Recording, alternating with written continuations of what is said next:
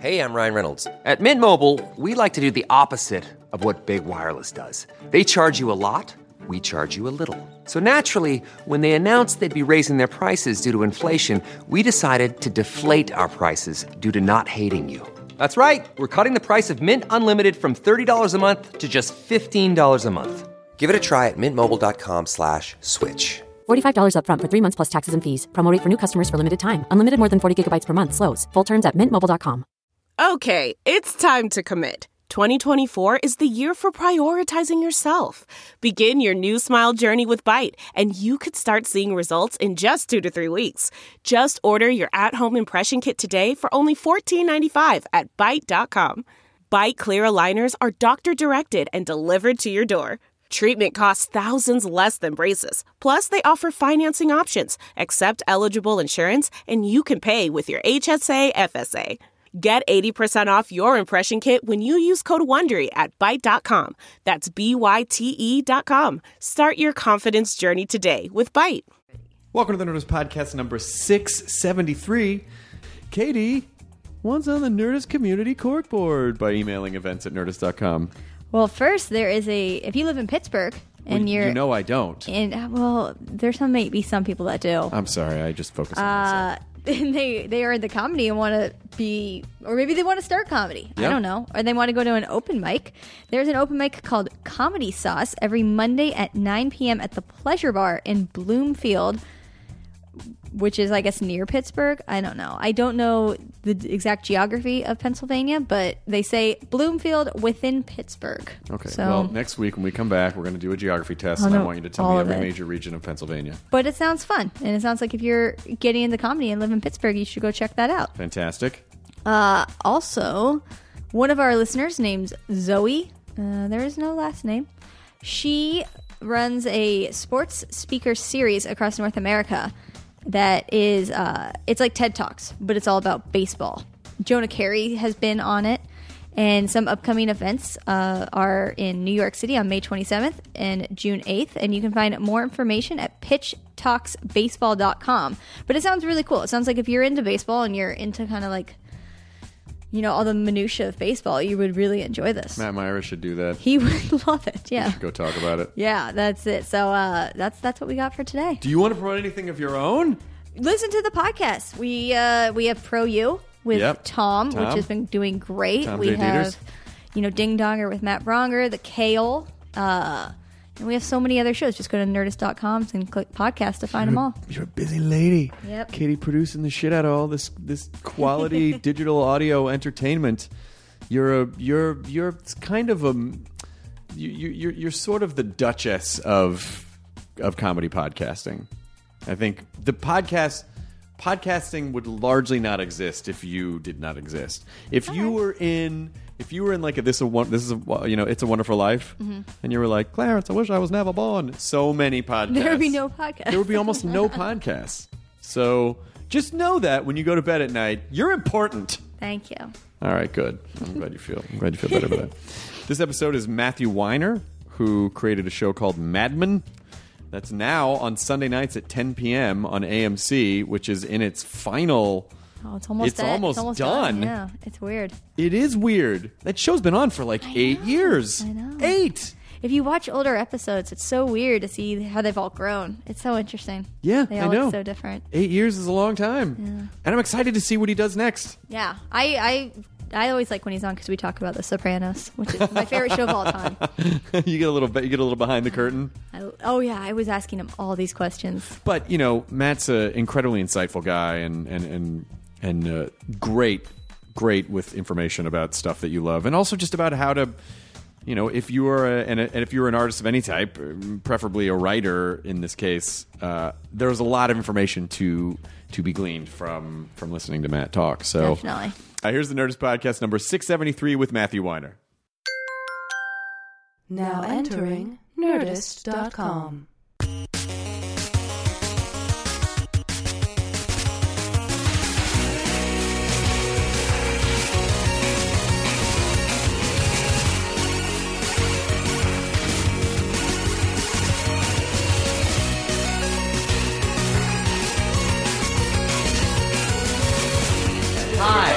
You so sorry. I can't believe you have any kind of health issues. You, It's- you it's, must. uh, you only have. Is this? Uh, you only have nine shows. I know. Well, it's it's it's chiropractic. My Does it work?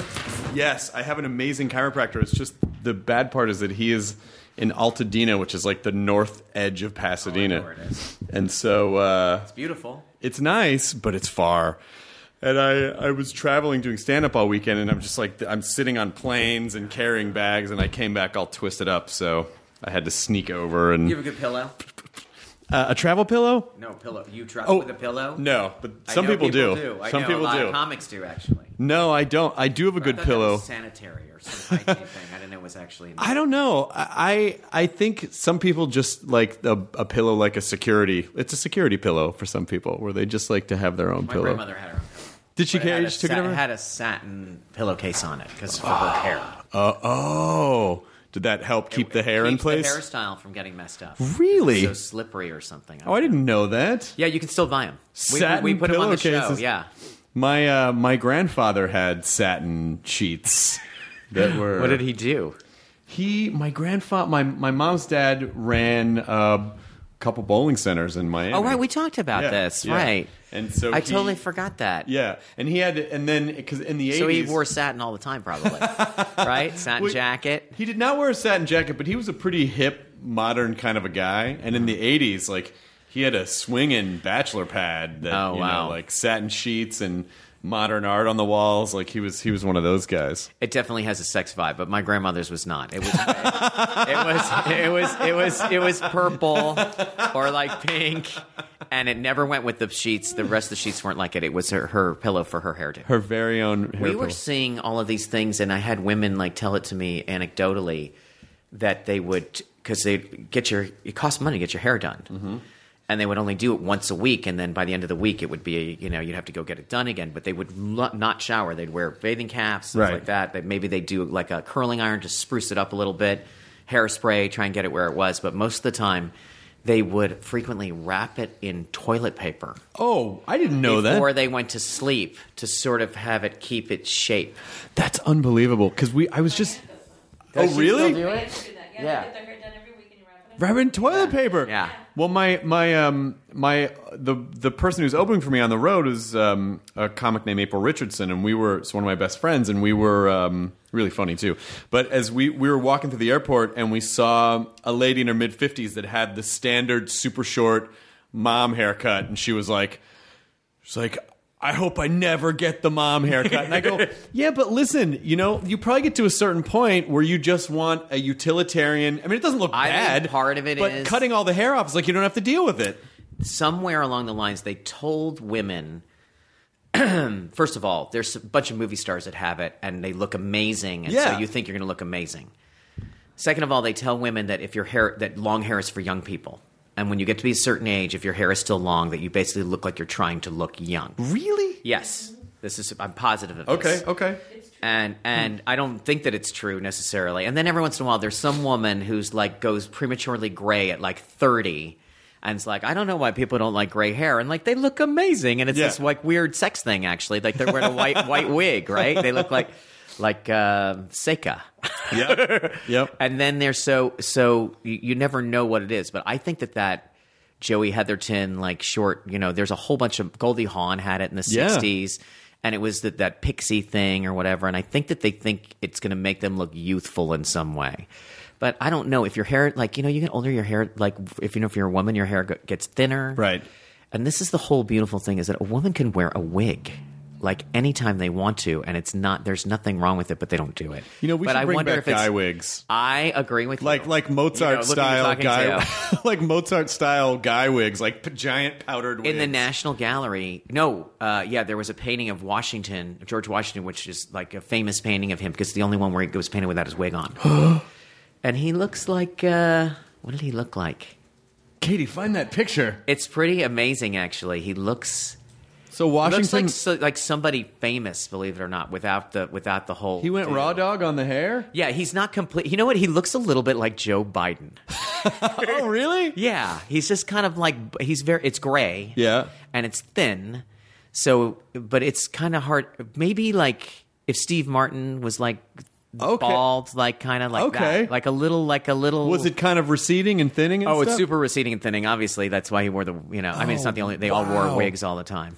This, yeah, Oh wow, that's crazy. Yeah, of course. It's it's doesn't he? Who's he look like? he looks a little like um He's got a doughy face. it looks like he could be a Baldwin. That's amazing. that is very He good. looks a little like he could be a Baldwin, you know, like I think he looks like uh, you George wanna know what it is? Baldwin. Yeah, yeah. we, we had one, a Naked Truth episode that I did uh, when I was on that show where that was the forgotten Baldwin brother. It was played by John Hawkes. Actually, do you know Oh, that that's- actor? no. Yeah, you do know. You know this guy. ma- okay. Yeah, uh, he was uh, in Marcy May Marlene, Martha Marlene or Okay, whatever. and he that was in the- Naked Truth was Bone. Téa Leoni? Yeah, Leoni, yeah. yeah, and he played Dwayne Baldwin, who was the extra Baldwin brother. That's who Washington looks like. That's so crazy. Yeah, but yeah. It, it's yeah because we have these images of these people of just like you see them on the do- on a dollar bill and like oh that's what they look like. Like, Well- no, that was some prep. But you know what? That was a very naturalistic time in art. Even the you know a little bit after that, they start doing them as like Roman senators, and they like, Right. you know, and you get. But, but it was a time when there's like a lot of um, detail in it, and you get a feeling that that's really what they look like. Some of these paintings, like they're pretty consistent. Ben Ben Franklin, you pretty much know what Ben Franklin looked like. Oh, yeah. he really did look well. I mean, because there are times when everybody's sort of idealized, like. Julius Caesar, you don't really have a good sense of what he looked like, even though there's so many statues of him. Yeah. The weird thing to me about the hair thing, just to get back to this, is we had some conversation about, uh, obviously because of the show, about facial hair, and I I always associate it with you know. If you're if you're getting on the facial hair bandwagon, like it always is being determined by young people, mm-hmm. and so you have a character like Robert Morse who has the who's Robert who like Cooper who had that goatee and the mustache, and like that's very much of his period, and and we sort of like have attitudes about it. And I was talking about these giant, the hipster beards, like who's gonna like what's that gonna look like when those guys get old? Yeah. Old people one day will once again, and prospectors will once again be wearing those beards, right? Is it a way of suggesting that you're so handsome that you can wear this hideous beard? And then you look at something like the Civil War, and you see that the president, like Lincoln, has really long hair. Yeah. General Custer has shoulder length hair. Yeah. The beards, the mutton chops, it has nothing to do with people's weight or anything like that. Everybody's got this long, like female hair. Like, how does that come in and go out? How does that, you know what I mean? I don't know. I think it's generational. I think like the generation after that's like that's what our parents did. So then they do the opposite. You but know. it, you just think about employment prospects. Do Sure. they do really do the opposite? I think. I think they do. I think they do. It's like if your parents are conservative, you probably grow your hair out. If your parents are hippies, Yeah. then maybe you're you know may, maybe you're a little. There, there's a really great there was a really great side by side comparison of Lincoln. It was uh, at the beginning of his presidency and at Oh, the yeah, end of the Civil War. pictures. They look terrible. And, and in the beginning, he looks really cool, and at the end, he just it just looks like Yeah. someone just dragged him behind. Have you seen the pictures of Obama? uh, no, side by side? No. Oh, they've done it with all the presidents that they have photographs of, probably starting with Lincoln. Uh, and they, I mean, and they look terrible. You should see what JFK looks like three years into that. And I mean, obviously he was killed, but before Right. that, He looked really bad after He looked that. terrible in Yeah. those photos after Yeah. he was assassinated. He really needed a wig after that. oh, come on, guys. Oh. What? What? You didn't know him? It was a long time ago, Kyle. Come on. What are we Yeah. doing? I mean, I have to be careful. really sorry about that, I'm not, I'm not in the writer's room. I, like, every, every once in a while, somebody gets caught in real life talking the way they do when they're in the writer's Oh, room. yeah, and it's you- just you- like you horrible. Like, you just like sort of say, like, yeah, there's a I, certain context in a writer's room. I know, I know. You know, uh, you know. Look at uh, you know uh, Al Franken. You know, has to like live down like the amazing comedy bits that he wrote. Like you know, Yeah. what is Anne Frank getting for Christmas? you remember? You know that joke? Like, what is the worst thing to get her is a drum set? Yeah. You know, there was like like that. He had to like live all that down to go and become a politician. Of course. You know. I just think it's funny that, you know, now it's. it's or recant in a way of stuff that's legitimately funny but completely inappropriate. Yeah, comedy does not really translate to any other Uh, type of work where you you you I because- don't know what the difference is between our public conversation. I mean, it's Stalinist right now. The public conversation is so limited and there's so much outrage and there's so Always, many, every there's so much policing and monitoring and the ironic thing is it reminds me of when I was in college. I mean, we we were talking about the Sopranos earlier. Half of the fun of the Sopranos was hearing somebody call bullshit on all the political correctness. Right. Which was completely uh, strangling our ability to even talk to each other. And humor is very touchy. Sure. You know, obviously, humor is like, you know, it's filled with stereotypes, and like racist humor is like something that always deserves a target on it. But then the more restricted you become, the more outrageous people are looking for in their racist joke. Well, yeah, you get someone like Sarah Silverman who is saying the worst possible thing that she could possibly say. That's the joke. I, I love it. Yes. And I feel like people are up everybody's ass about It- it's because yes, it's it's sort of um, it's it's sort of because a lot of comedy is subverting power. So it's not that you know if Sarah makes a joke like that, she's not saying it like she literally means it. It's more of a commentary on we're we're not supposed to say these things, and but that's part of what comedy does is it goes after things that are taboo and Right. and it always and the history of communication it's always been that way It's subverting popular things or like what what people are afraid to say But the punishment is worse than ever. well, I'm gonna. Uh, did, did you read Jon Ronson's book on public shaming? No. There's a, the guy, this guy named Jon Ronson, and he wrote The Men Who Stare at Goats, and he wrote Frank, and he wrote the, and um, he wrote a book that was all about All books I have been given and not read. Well, I probably start- have this. You could start. Send with- it to me. I will. He he wrote a, he wrote a really amazing article for New York Times Magazine, uh, uh, all about basically the witch hunts and the public shaming. Where if you know if someone makes a kind of inappropriate joke that they would make with their friends, and some of the jokes that you see are like, okay, yeah, that was really bad, but some of them. It's like, ah, you know, if people are hanging out and they sort of, because they think in this social media bubble, like, oh, I have no followers, and then something happens, and I then know. boom, boom, and then the entire world is like, "You're the fuck you. You're worse than Hitler," and they lose their job, they lose their family, they lose that, like they lose everything. Yeah, because the last people person jump on the to shame train. the last person to take everything away from people for saying what they wanted to say was Hitler. he was. Yeah, I Uh, mean, that's the thing. There is definitely. I mean, there is legal free speech in the country. Like, you're not going to go to jail for anything. Right. But there is certainly uh, s- there there is social socially. I find the have to be most very the most the, and then there's the defensive posture from those people who are making the accusation, which is when they are saying it's your right to say that, then they will just say it's not funny. Right. And I have to say that that is the scariest thing in the world uh, to anyone who's trying to tell a joke is to just have someone just tell you you're not funny.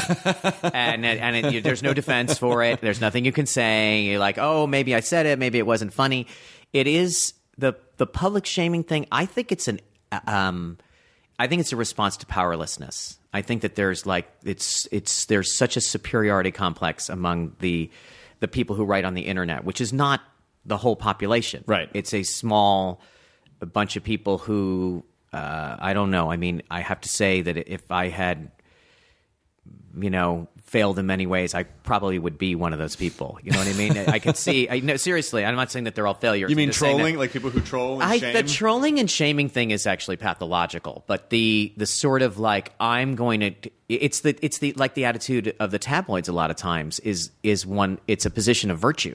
Right. It's like, can you believe this person would do this? Well, I mean, it's it's the hypocrisy that you know that a lot of that uh, that I mean, everyone has shit. Everyone like if someone followed the average person around all week, recorded everything they said, you could pull out a lot of stuff, for, and then you could crucify them for that if you took it out of context. that's what that's what the show is about. Yeah. That is really what I've been writing about all this time. That's It's really of like- interesting. yeah, it's sort of the idea of like these are regular people, and uh, you know I can't even say something like uh, "You've never kept the change."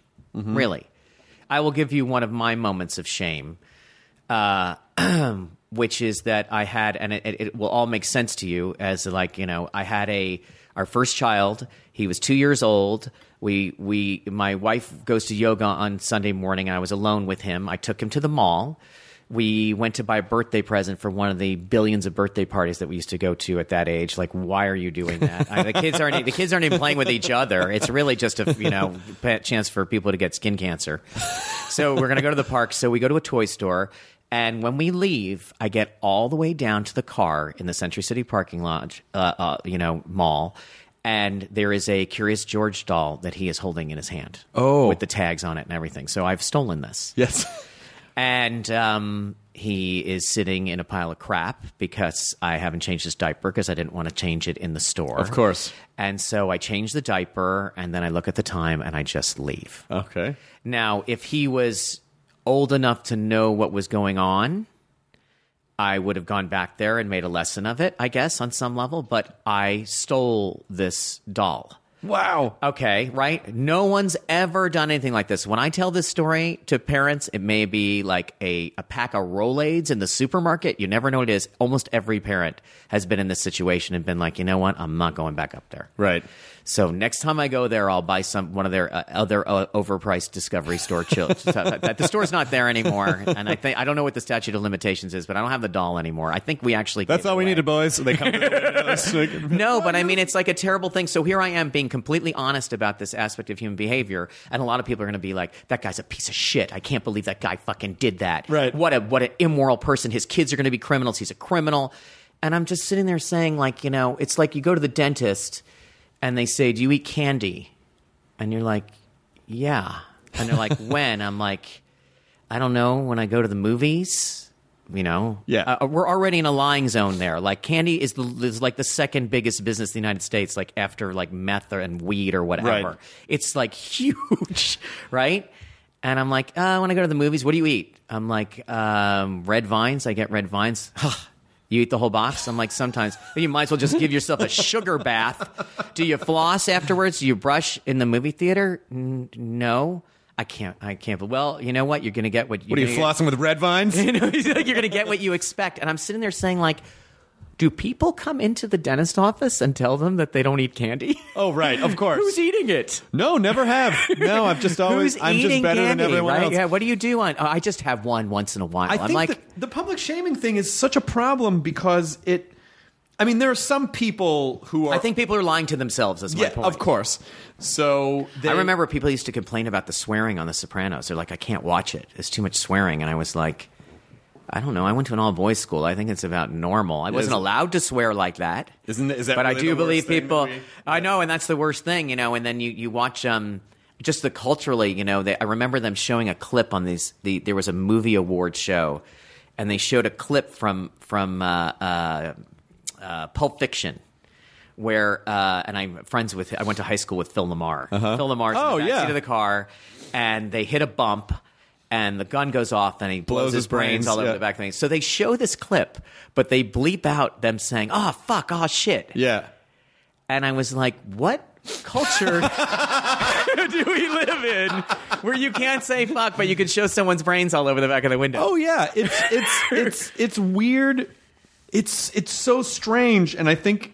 Know, I, I, I think that's why one of the reasons why to England why we look so crazy. It's like, wait, you're gonna flip out over a nipple, but you can show someone's guts in their I hands. know, like, are you kidding me? I know. So you know, like we get caught we, because there. I think most people. I told Charlie Collier when I saw the the the uh, pilot, uh, we, someone we both know, the head of AMC. Yeah. When I saw the pilot for The Walking Dead, I saw it at, at the premiere, and I was like, "This is going to be a very successful experience for you guys." And I go, "Why?" And I go, "Because people are really angry right now. They are filled with murder." And they can't do anything about it, and you have just given them a scenario in which it is okay to to shoot a child, even because or to shoot because there is in the pilot. Remember, Yeah, there's like a yeah. there's a guy he didn't like that much at work who comes to the fence who's kind of and he's turned into a zombie. What are you gonna do? You gotta blow his You gotta blow his brains out. brains out. And Yeah. I felt like it was like a wish fulfillment of like acceptable violence. You know, my wife is out there. She's a zombie. I don't want to kill her, but. She hasn't been acting right, and she's going to kill me. And it looks like her, it sounds like her, except for the uh, right, that part. right. And she used to do her makeup better than that, although that is really good makeup. I don't see the uh, the toilet paper's not on the hair, but I think I think you know this. I the thing that you just said about acceptable acceptable aggression or acceptable Yeah. violence. That, I think that's where the shaming comes in. Is that I think it's I think it's you know one part uh, I have pent up rage Right. that I have to follow these strict cultural rules the rest of the time. Ah, here's an outlet for my rage. Here's an outlet for my unrelated rage. Right. And but there the- are people who deny that they have rage. You understand that? well, but a happy person doesn't just dogpile. Like a reasonable person goes, who is who is happy? Well, I guess no one. Do you know what I mean? No, I mean it's like it's great. Uh, It's great. You know, uh, I I I don't. I have experienced moments of happiness. I experienced happiness a lot, actually. I just don't know what the natural state of a human being is. Just like on like just take your limbic system or something like that. Right. Like the reason why you can respond. You know, there'll be someone will you know drop a, a, a pen behind you, and you're, you don't think that it's 9-11. You're just Right. like you're supposed to be on guard at all times Right. in case somebody's coming to eat you. Right, right, You know, right. I mean, we are in a, a, a you know a mode of survival. It's why you know you're when you're like laying in bed with your wife or with your children or your lover, whatever. You you you are like in a in a vulnerable state, let's say, of like feeling those feelings. And then when you get up in the morning and you get dressed and you get in your car, you're in a different state. The idea that we are um, and by the way i think looking on your phone to be entertained or to keep up with what's going on that is that is always you're always looking for entertainment Yeah. you're always looking for a diversion of some kind people are constantly distracting themselves, which is why I think time seems to be moving so fast because you're distracted at all times. Yeah.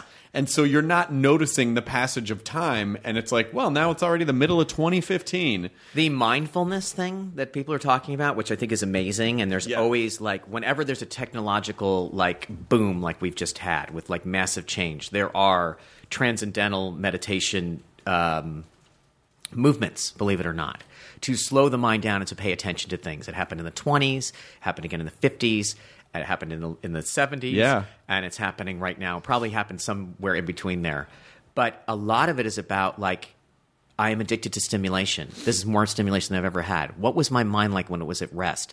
Why can't I control the chatter in my head? What is that about? And then you put the phone in there and you don't even know what's you and what's it.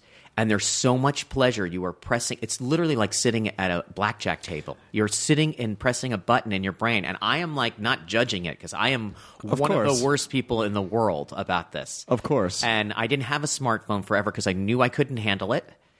I have a, a, a seriously. I didn't have it till like 2011 or 12. Everybody else had it. I didn't want that 24 hour a day. Like, why haven't you answered my shit? Because I get nervous about unanswered shit.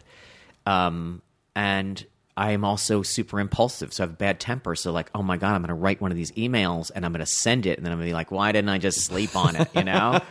but and also, as you know, people use this to cross boundaries, and I think the anonymity of it. Um, part of me, everyone says, don't even think about it because there's so much stuff on there that nobody takes it seriously anyway. Right. Which I don't believe. And then, you know, when you're a creative person, like you're, you know this, you're in a conversation like uh, that you are on the, you are giving the gift. I'm saying this about you. You are doing so much entertainment right now. It's almost all comedy, or it's trying to be comedy. Yeah. I'm going to be, ge- uh, uh, uh, I'm, I'm not being generous. It's really funny. It is a diversion. Uh, you're introducing us to funny people. You're telling us shit we don't know about. You're talking about stuff that comes and goes. You're talking about our entertainment. And no matter what, the minute you go on the internet, you're going to be on the defensive, right? like, why? Why? What is part- that about? For the most part, but I also um, Do you feel like it's the same as going, uh, getting on stage when you're doing stand up? no Because Well, there's people paid to be there and they're kind of interested in laughing and right. You know, a little bit. It, I mean, just because it's a little similar because the percentage of people that give me shit online, like it's it's about the same. Like you read I- it all, right? I People are read as coming much out of it as now. possible. Yeah, I know. I read it too, and I mean- and I, I'm I found out. I used to say I used to actually try not to read it, and then I would get together with showrunners and found out that everybody, even though they said they weren't reading it, was reading it, and now at least people are coming out admitting that they read it. Yeah, I mean, I, you know, because I think there is still some value in it as long as you can. I mean, if you get out of this mindset that you have to have a hundred percent success rate, like you don't, Oh. you you can you can pass with a B. You know what I mean? Like if because I think I think what you got to do is That's take. interesting. I think you got to take the most toxic stuff and the stuff that praises you the most, and sort of push those off to the sides and look at the middle. Because that's where people are having the least emotional conversation. But I conversation. think most of us cut everything off except for the bottom.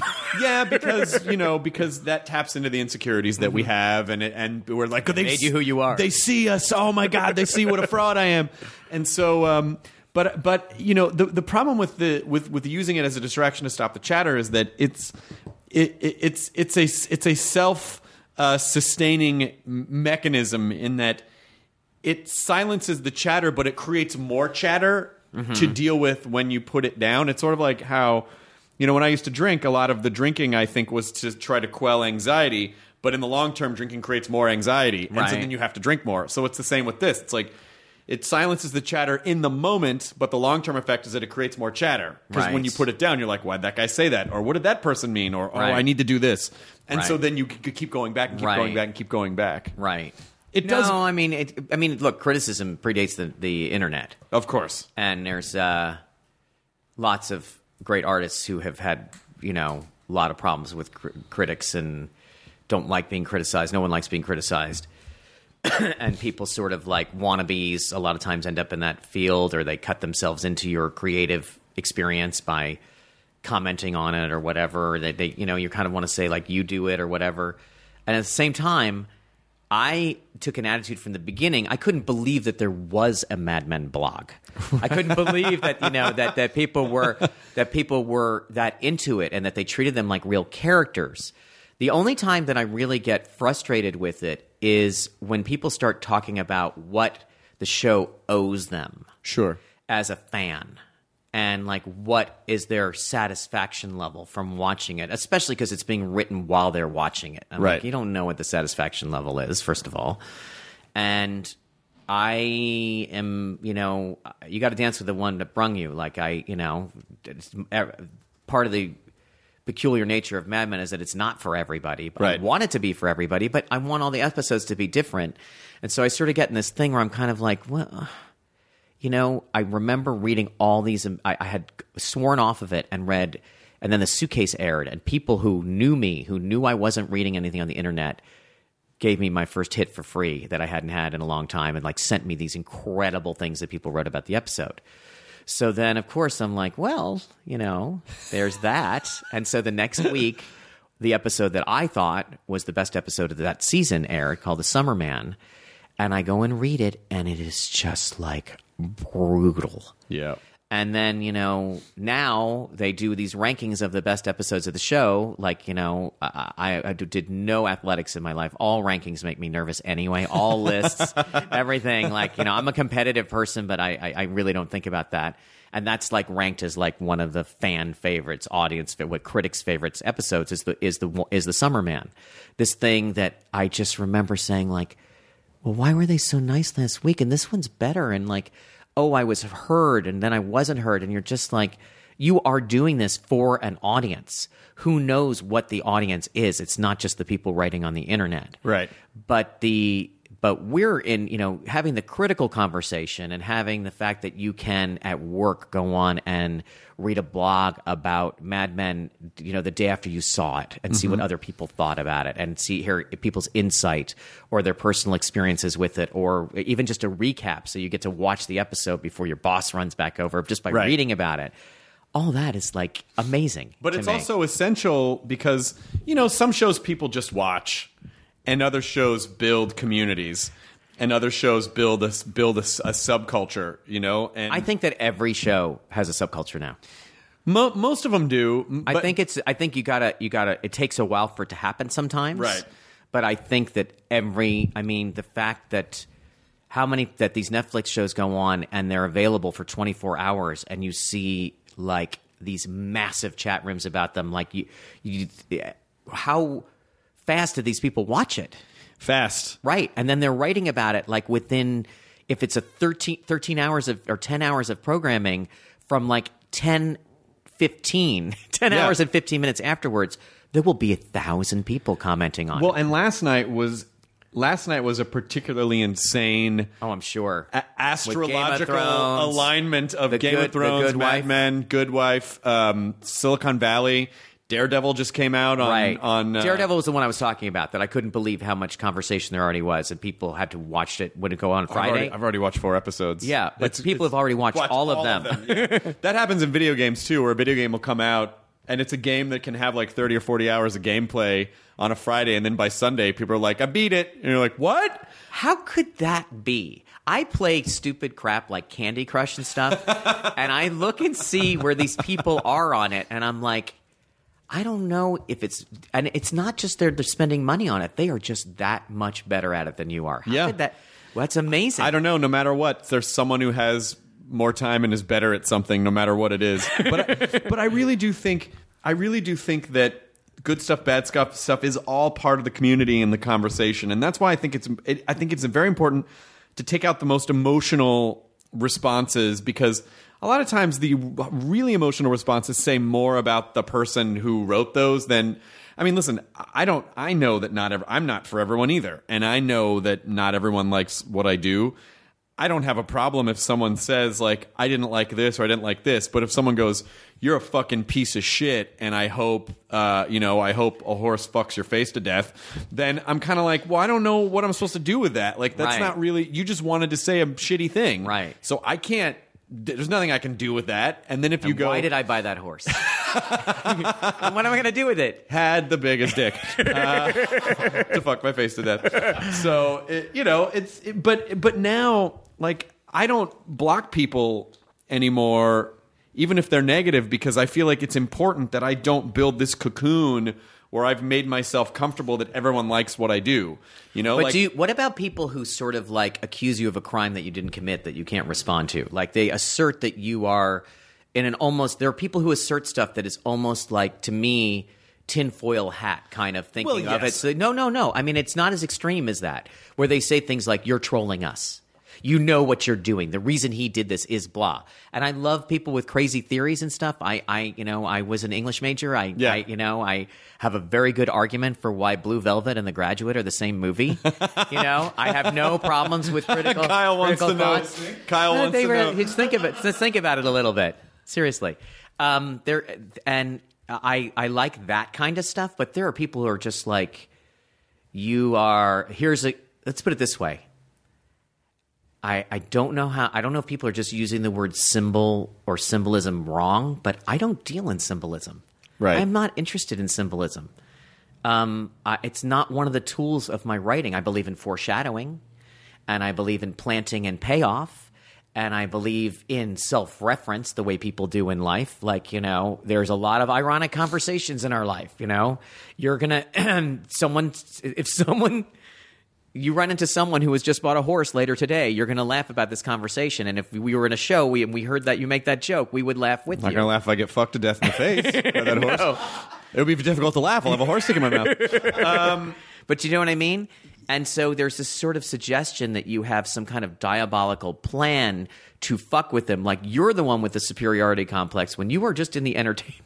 you're just trying to tell a story. So let me ask you this, because this is this is a little bit different than because a lot of times people. I I feel like we're in the middle of this thing that I'm calling the apocryphips, which is basically people with no information tell you or tell other people what's going on when they have no information. That That is is very true. All the time, people go, "You did this because of this," and I'm like, "That's not." I there- know. uh, here's four other reasons why this I happened. know. But I'm curious, as as someone who's creating a work of fiction, which is a little more open to interpretation. Uh, it's, I, I love interpretation. That's what I. That's why I mentioned the graduate blue velvet thing. I don't have a problem. And with by the that. way, before the end of the podcast, I'm going to get you to, to to give me the nuts and bolts of that Okay. idea. But before we get there, where do you think the truth lies? You, as the creator of Mad Men or, or a writer on Sopranos, or you are you create what you believe is a truth about these characters. If most of the other people who watch that get a different truth, what is true? Is you it, can't do anything about that. it- so it doesn't matter. That could be a. A. It's fascinating. B. Sometimes it means you've succeeded beyond your your your intentions. Yeah. Sometimes it's something where you're like, oh, maybe that was on my mind and I didn't realize it. Mm-hmm. You know, there are all kinds of things where someone, you know, I try not to repeat things unless it's on purpose. Um, and having a reference is a different than having a symbol. But you know, um, I like you're saying sometimes it's out of nowhere. Well, obviously, the stewardess spell, sp- spilled red wine. Thanks for the obvious symbolism.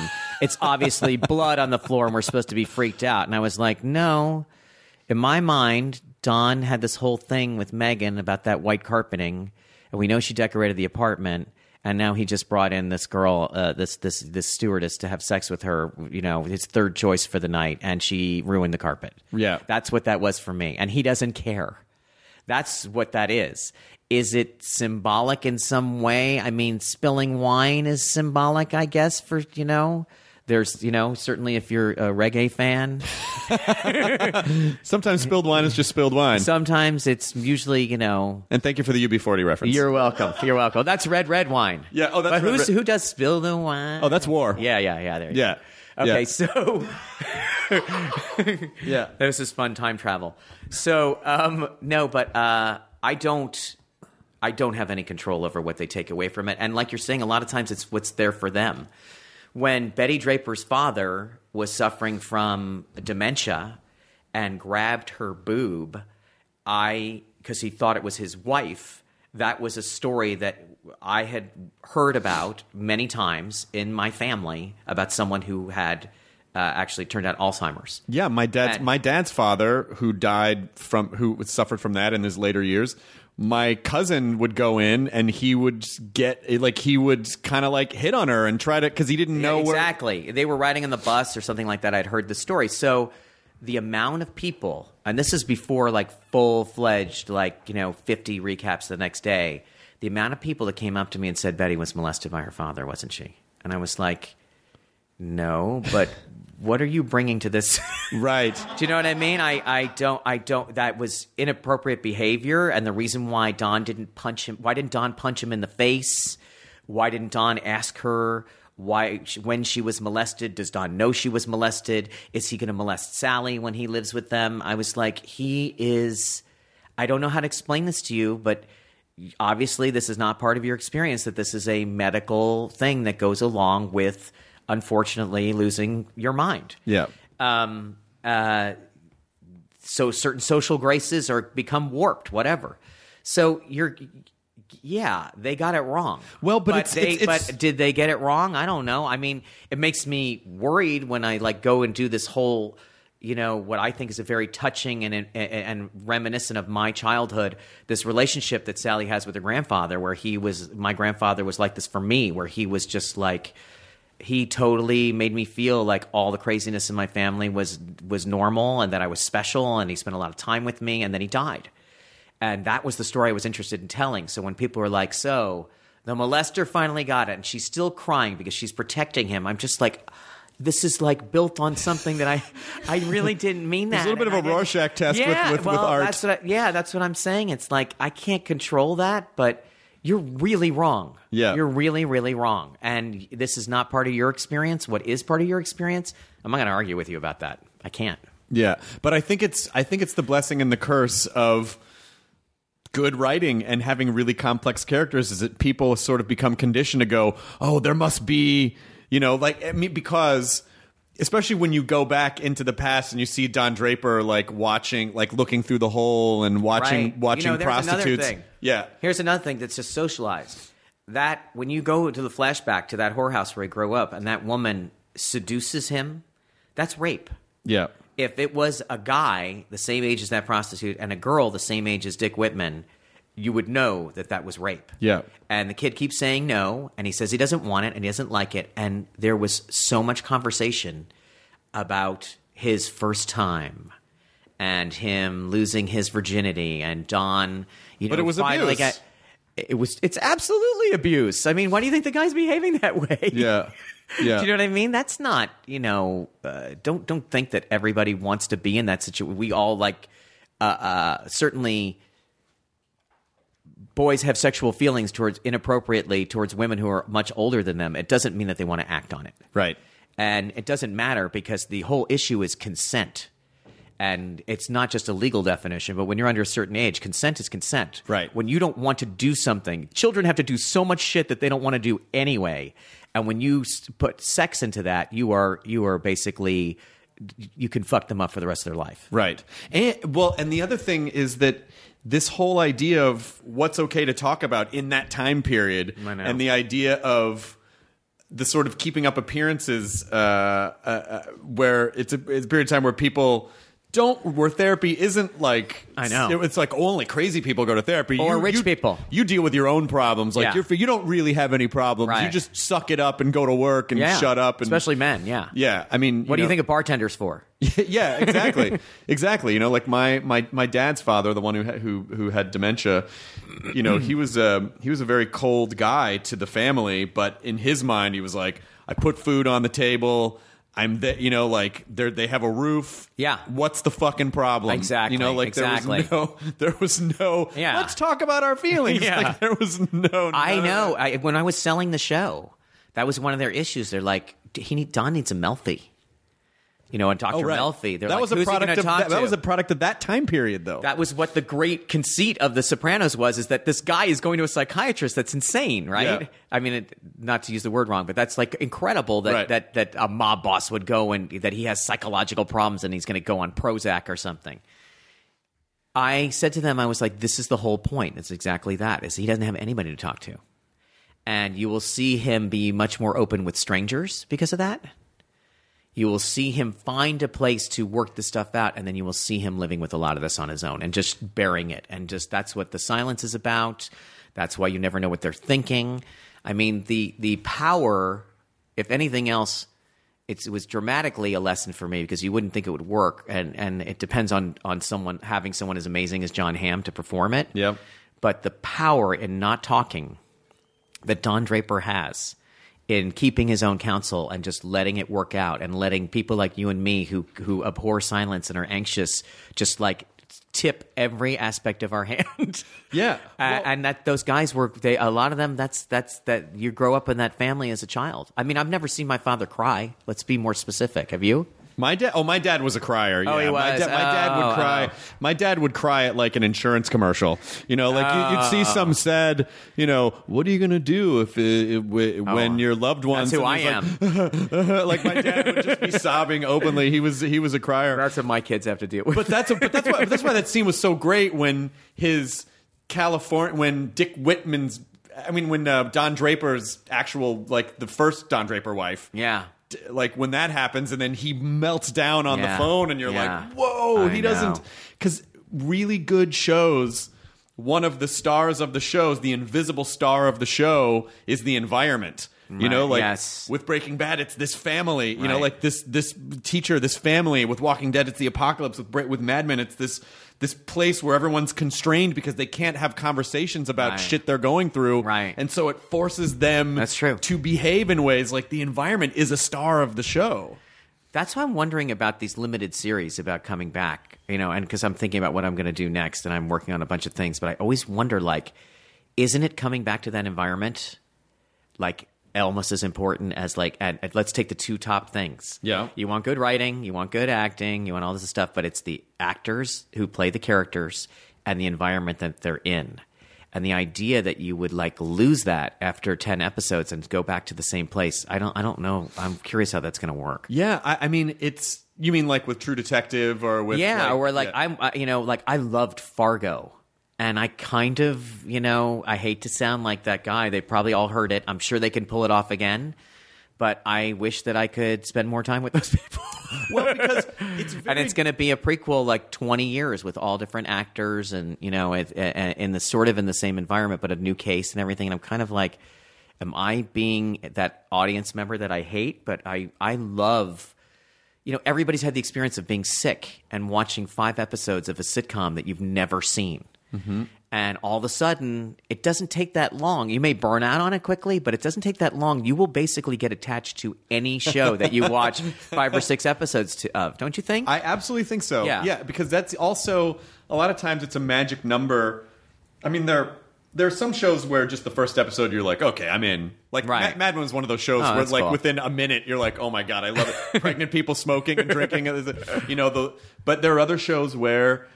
You're like, oh, you know, I'm going to hang in there Yeah. and see how it goes. And if you make it to four or five episodes, then you're in. Even if you recognize the show isn't great, Right. You're like, I'm already emotionally invested. I'm just going to see where it goes. You know, I, have had those shows. Uh, yeah, I, when I'm working, I don't have that time to do that, and I I know like a show like Seinfeld, I didn't watch it till like season three. Yep. and then I watched everything. You know, I have to be talked into it, and now that there's so much new stuff. I've gotten to the point where it's like reading scripts to me, where I'm like, you know what, you get two. if you get two, life is, and and uh, if if I don't like the first two, then I need somebody to come up and like you know evangelically make me watch the next ones. And actually, you know what, Sopranos. I've said this before in public, but I didn't like the pilot that much. Not because it wasn't good, but I just was like, I have a thing uh, about people laughing when they're torturing other people. Yeah. I'm not that sensitive, obviously. Right. I've written some violence in my life, but there was something about when they were getting rid of the body and how it was kind of cool and stuff like that. I was like, I don't know if I want to. I don't know if I want to deal with this right now. You didn't buy it?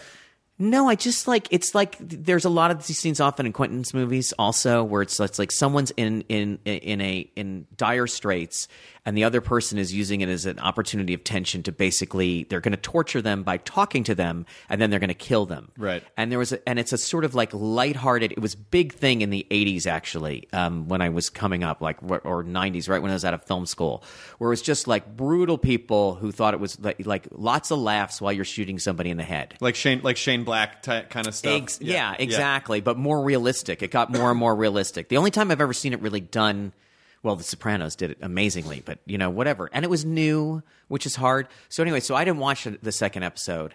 I had a job, and then my wife uh, had was watching it. My wife was hooked right away, and then the college episode came on. She's like, "You have to watch this show." And that's what got you in. and that and I watched the episode and I talked through the entire thing to her. I was like, "Do you know what's going on here? Do you know how amazing this is? Do you know that I've I, the main the main character is going to kill somebody with his bare hands? Oh my god, the guy has kids. They're breaking every rule that's ever been established in network TV. I cannot believe that this guy's doing this."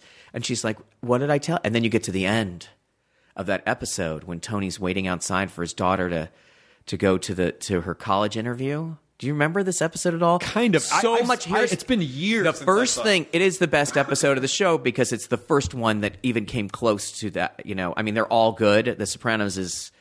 You know, I tell people when they're like, I haven't seen The Sopranos, I'm like, there's a Beatles album that you've never heard. Right. Just go and watch the first season of The Sopranos. You are, it's going to blow your mind how much it's related to your life, how exquisitely made it is, how great the cast is, how how funny it is. But anyway, that I owned episode, it on VHS, by the way. I had I, I- had the first I- season oh, on you? VHS. That's that's when I watched The Sopranos. and um and so that uh basically Meadows they're driving in the car on the way to her college tour, and uh, she says I she basically says I know what you do. oh yes, Yeah, I and, and, remember and that. I just Yeah, remember yeah. like, oh my, you know, I, I try, I've tried to do things like that in Mad Men when I could, and you know, I remember coming back at, at, in season five um, when Don, you know, had proposed to Megan at the end of season four, which was, I think we were off the air for all this time. We come back, and she does the Zou Bisou Bisou dance for him, and she comes into his uh, into the bedroom afterwards, and she says, "Oh, nobody loves Dick Whitman," and because you think that's going to be the tension is he, she, Right. it's going to be exactly what it was. And I remember someone said to me to my face afterwards exactly what I felt when I watched the Sopranos episode. She knows who he is. What what's left to tell? What's the story going to be? How are you going to have a story?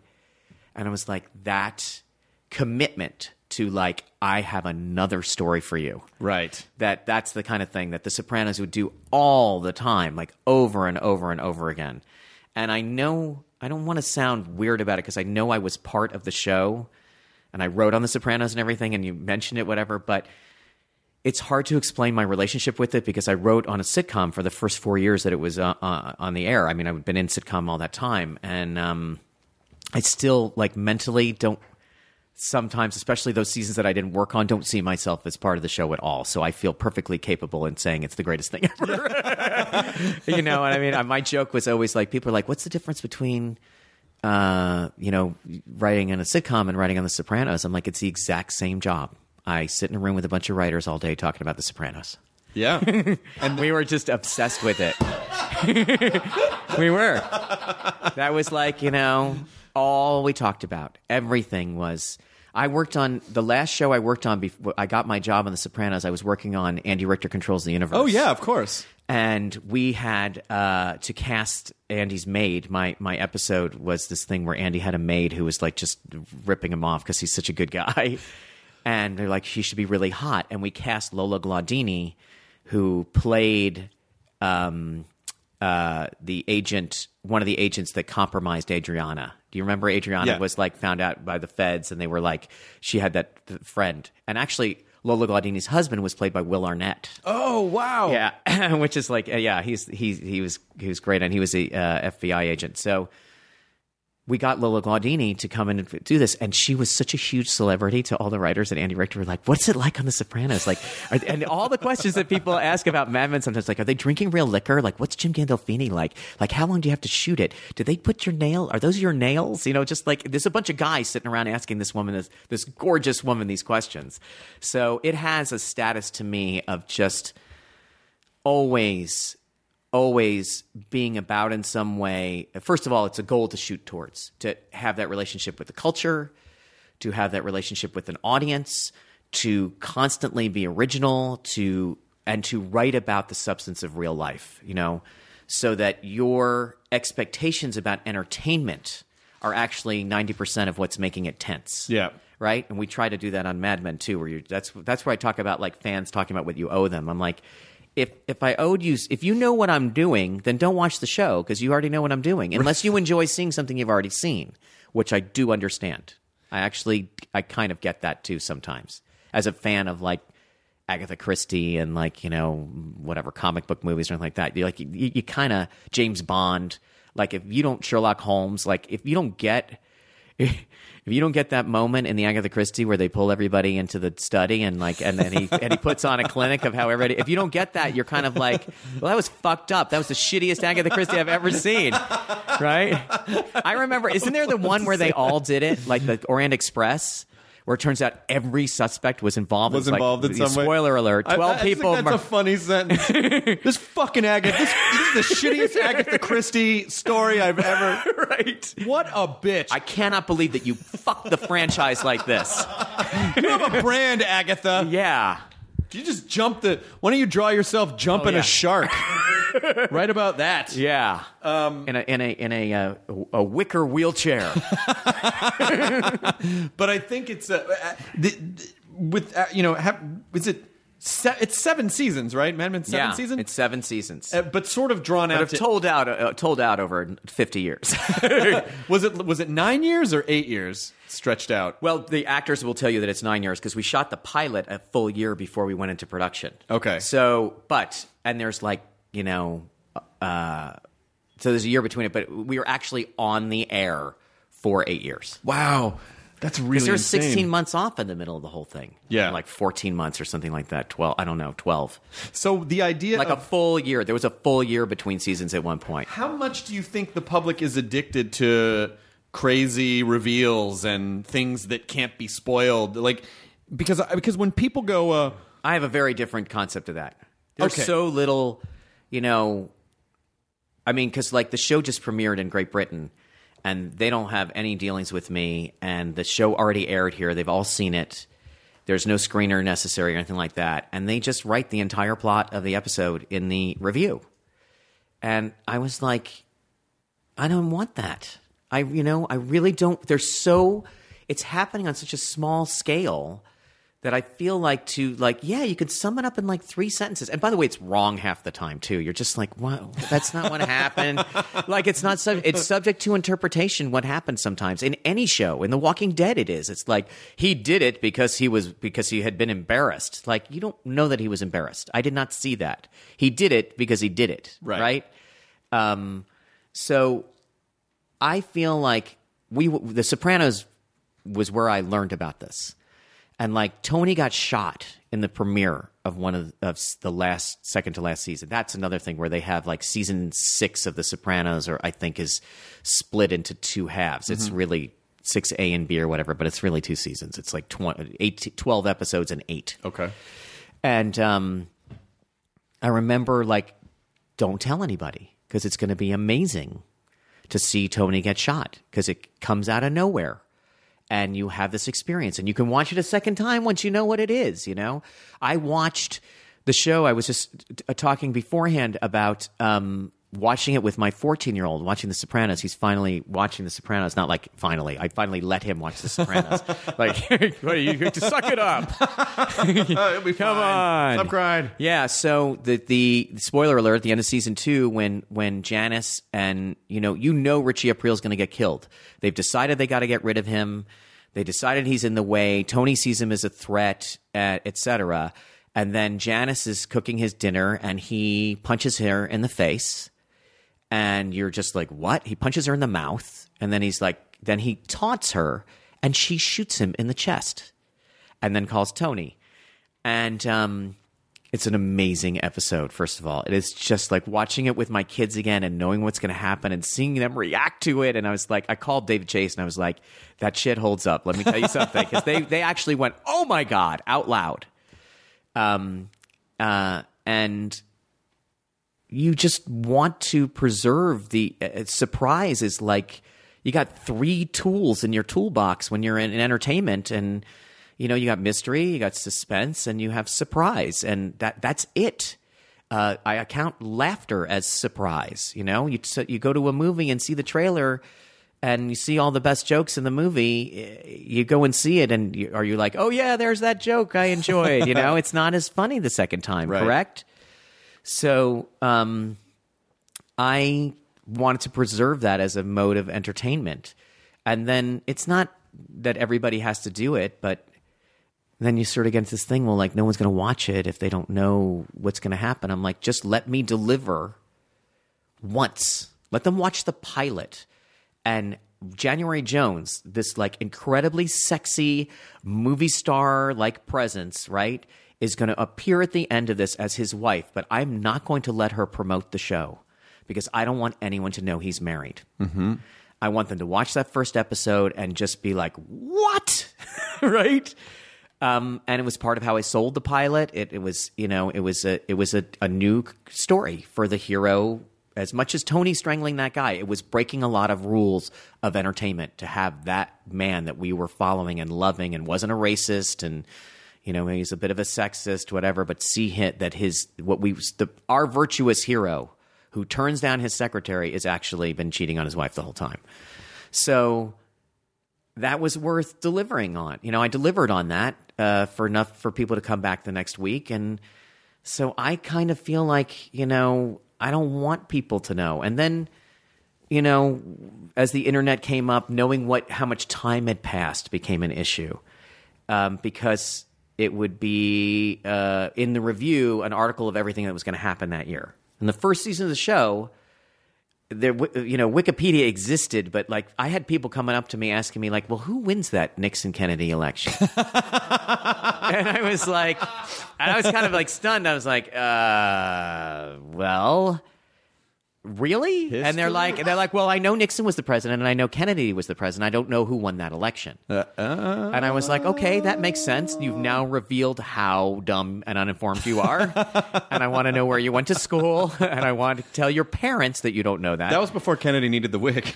Come on, guys. Oh, callback. That's an hour away. A Nicely callback. done. Nicely Just- just done. Bringing it all. But how important do you think it is for all of our? Now I know that you can edit this. I have to tell you my joke while we're in the moment. Okay. The joke I would always say: Are you aware of the fact that both Be- the Bewitched pilot and JFK were shot in November of 1963? Why would you have to edit that out? That's a great joke. That's a great joke. oh, it's tasteless. Eh, well, no, because JFK was replaced by Dick Sargent. That's right. You got, the original president got shot, and so they just put Dick Sargent in as JFK, like no one would notice. I almost feel like today they would have tried to explain it with magic, like, oh, he regenerated or something happened, and Samantha. Cast I was. it. I remember that wanting to recast somebody at some point. I will not get any deeper into it than that. And just saying, like, I uh, grew up. My mother watched soap operas in the afternoon. They would just like have a new person come in, or have the same person come back in another wig. Right. Like the audience doesn't care.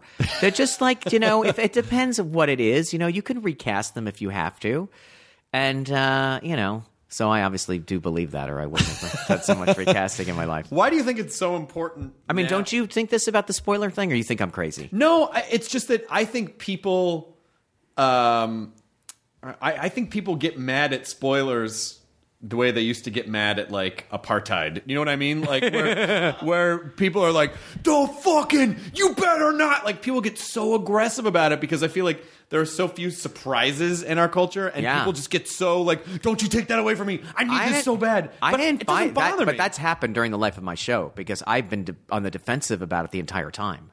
Where I've literally had critics come up to me and say, "Nobody cares. Nobody cares about your show.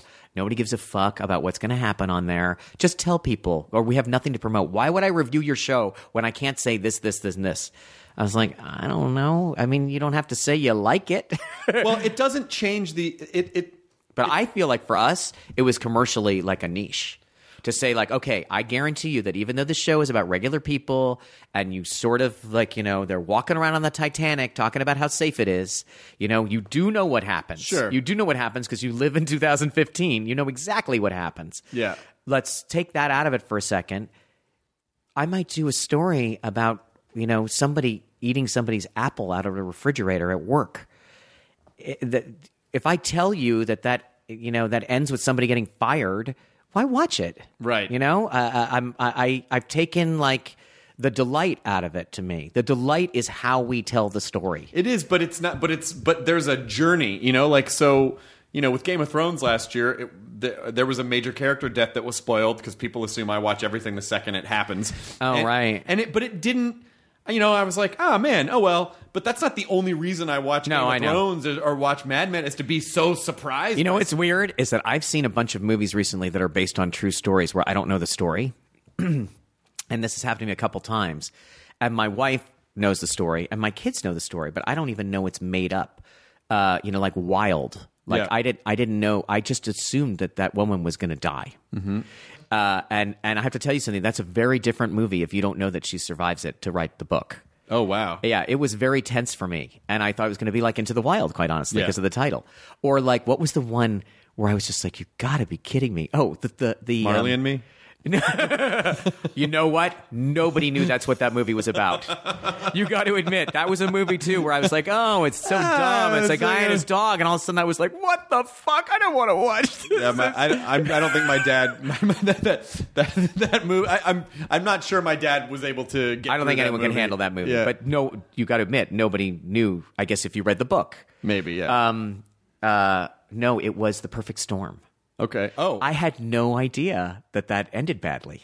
and I was like, sort of watching it, and I was like, and it's George Clooney, you know what I mean? Yeah. I was just like, there's, and all of a sudden I was just like devastated. I was like, this is, oh my God, this is horrible, you know?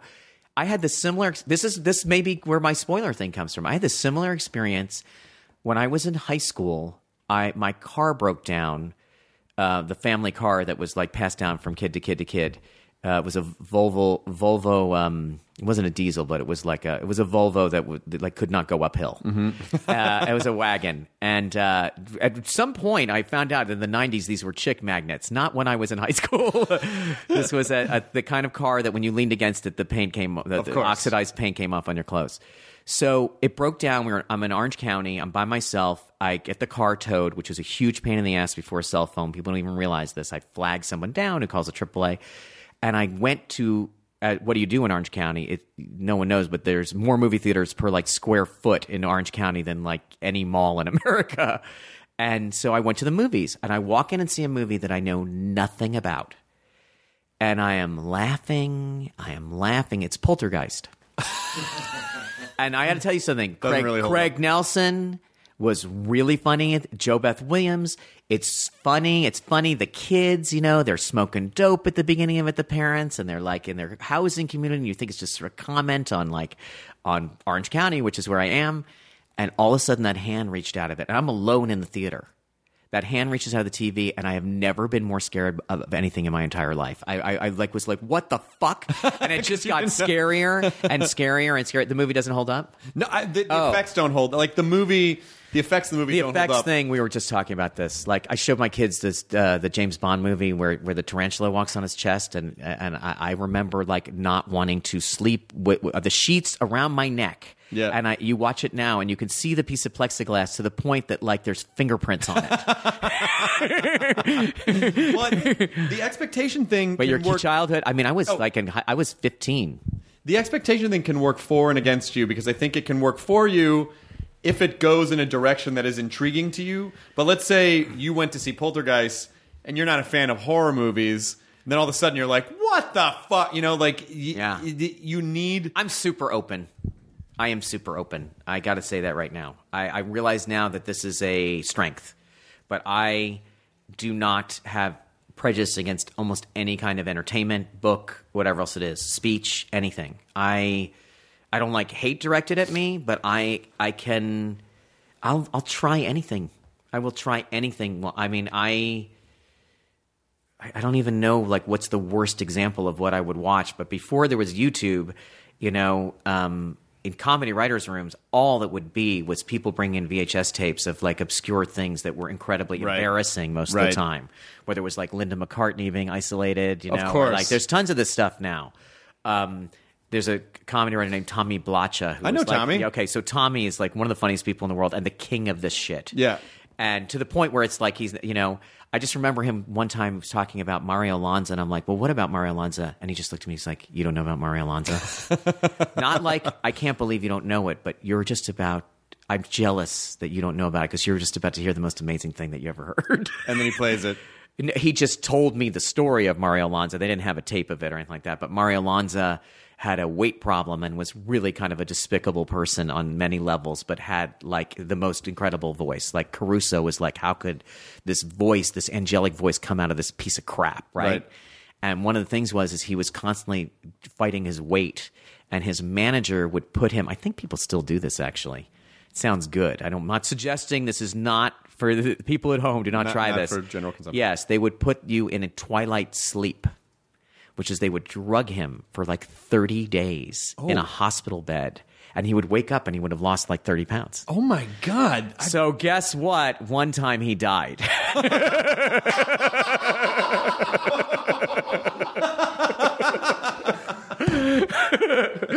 so, Tommy had some like cartoon character based on Mario Lanza. But, um, you know, just like, or, or like look well. Or like, it's funny he- that we can laugh. It's funny that we can laugh hysterically, and like, and then he died. I mean, it sounds like the it's stupidest thing in the world to do. And hey, surprise! oh, okay. So we shouldn't do. Okay, Yeah. we shouldn't do this. Yes. It's gonna be interesting to see if you if your next project is As his manager said, he became unavailable. for a while. but it's gonna be interesting to see if you jump into one of these sh- things where it's just like I'll just do a mini series just to bang it out. You know? I uh, I'm gonna I'm gonna try not to be too precious about it. There's so much pressure. I mean, I don't expect to have this this experience again. First of all, I never can because it's the first thing that ever happened to me. So I don't. You'll never have it anyway. But I think that you can get into a mindset. We're talking all about what people think and where it comes from. And I'm not going to write about this. It was one of the things that I said. Like the second season of the show, I'm like, we are not writing about the show. I don't want to see it in the show. I don't want any reference to like like the success or what or anything that anybody's saying about the show. We can write about how we feel about the show, but don't write about the show. So I'm not going to necessarily turn this experience. Uh, I, I don't see myself writing a sitcom about a guy who has a uh, you know a basic cable TV show right. but I am like you know looking forward to if I cannot get that precious about it to doing a, a number of things. I'm working on a bunch of things at once right now, and I just sort of got the the yen to go back to work. Yeah. which is weird because I'm talking so much about the show ending, and you know what? Bryan Cranston said something about this when when when Breaking Bad was ending. I was like, "What is it like?" You know, you know, you've lived through death. What's it like? And he's like, "You know, it it was over a long time. It's kind of a weird thing to like." You're dredging up these feelings. He goes, "You're not faking it, but it it's been over for a while." So like, part of me is like, "I don't want to feel that again," and part of me is like, "You got to be there for everybody else when they're feeling it if they're attached to it." Sure. And when you're the showrunner, it's like more times than anybody, but everybody's going to experience on May 17th, the, uh, the last show. Everybody who likes the show or had anything to do with the show is going to experience it going away. The last original episode, whatever. So for me, like getting to the place where I want, I mean, I deal with my anxiety by writing. It's one of the luckiest things that ever happened. By writing and getting rejected for my writing. That's really how I've dealt with my anxiety in my life.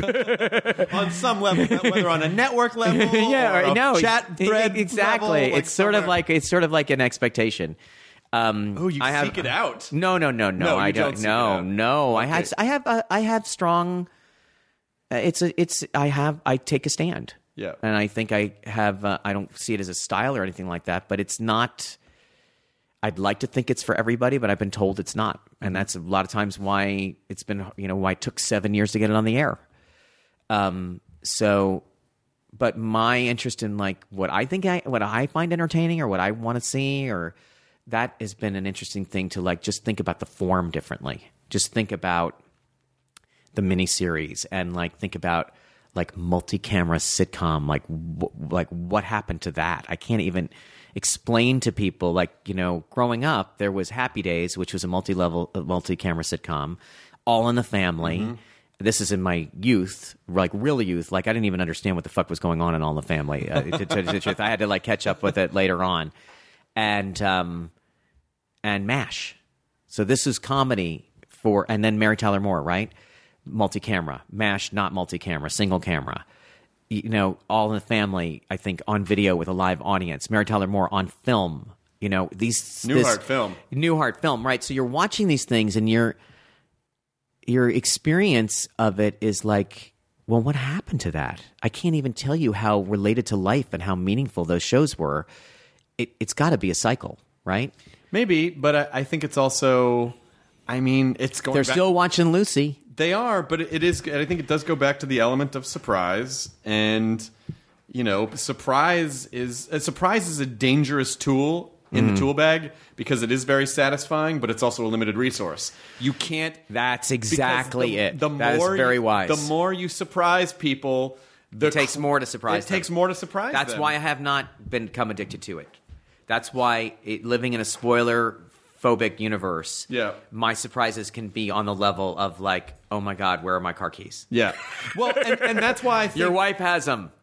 That- oh my god. that's why I think- I've never ever to had the show had to, to, had to function in that way. Yeah, because when it, outrageousness. when it does, and it's like by the time season seven happens, You're in pre- it's like people. Yeah, exactly. But like someone came in with a shotgun and they people blew are up mad the- at you if they don't do it. Yeah, You know, I kept talking to, uh, especially in the art department. Like you, you know, we have a unique situation that um, Dan Bishop did the first episode after the pilot and was there. He's a production designer the entire time. Janie Bryant the same way.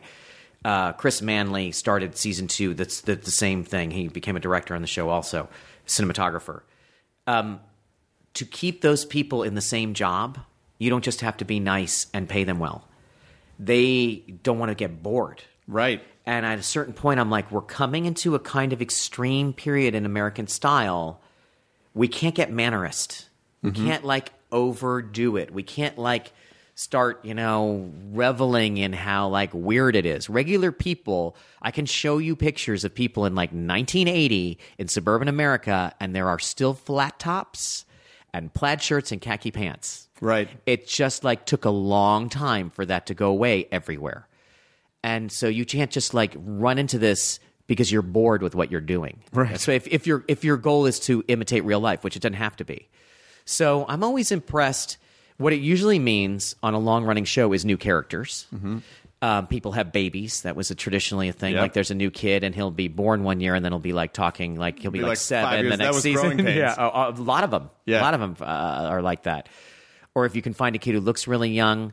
Um, I think Game of Thrones has been really interesting because you watch that first season of that show, and you're like, they again, it was one of those things where I, where it was like for me very exciting to see them commit to a story that basically like you better have more story. Right. You got rid of both of those guys in the same scene. Yeah. it, it, it- you know, you're. I'm just like impressed with that. But the Impressed fundamental with that. mechanism of that show is you that you know what the goal is Mm-hmm. through the entire series. Everyone wants to take over the realm, and Mm. so you're watching this chess game, and so you know you always know. You Right. don't know exa- You don't know specifically what everyone wants. You don't know how they're going to go about it, Right. but you know it's all about how do I get that fucking Iron Throne? Like Right. that's what everyone's trying to get. So it's just watching everyone sort of go about. It. See, that. on Mad Men, everyone wants the Iron Throne, but it. What I'm always interested in is why. What is the Iron Throne in Mad Men?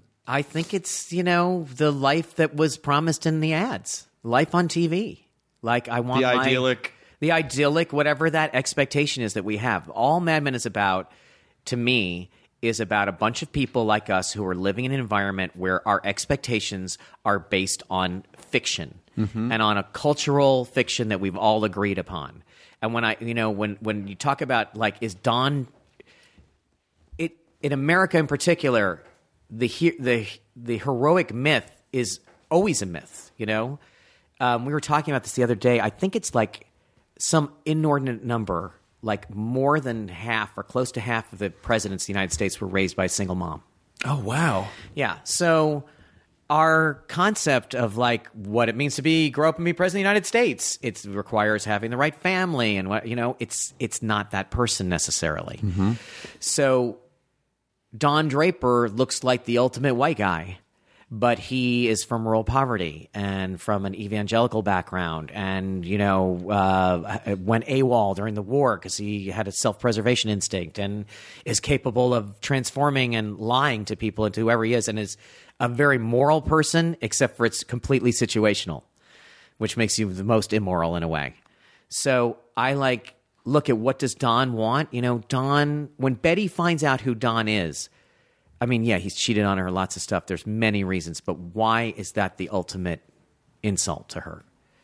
It's because she married someone who she thought was of a certain class. That's what. Okay, good. So I was okay. to me. Yeah. To me. Okay. That's another one that's open to interpretation. That's the one I thought too. Is that she realized he wasn't this like super suave blue blood kind of a guy, and Yeah. she was like, "Oh, you're And she's- garbage." yeah. and that and this idea in her He head, is white trash. Yes, yes, yes. Yeah.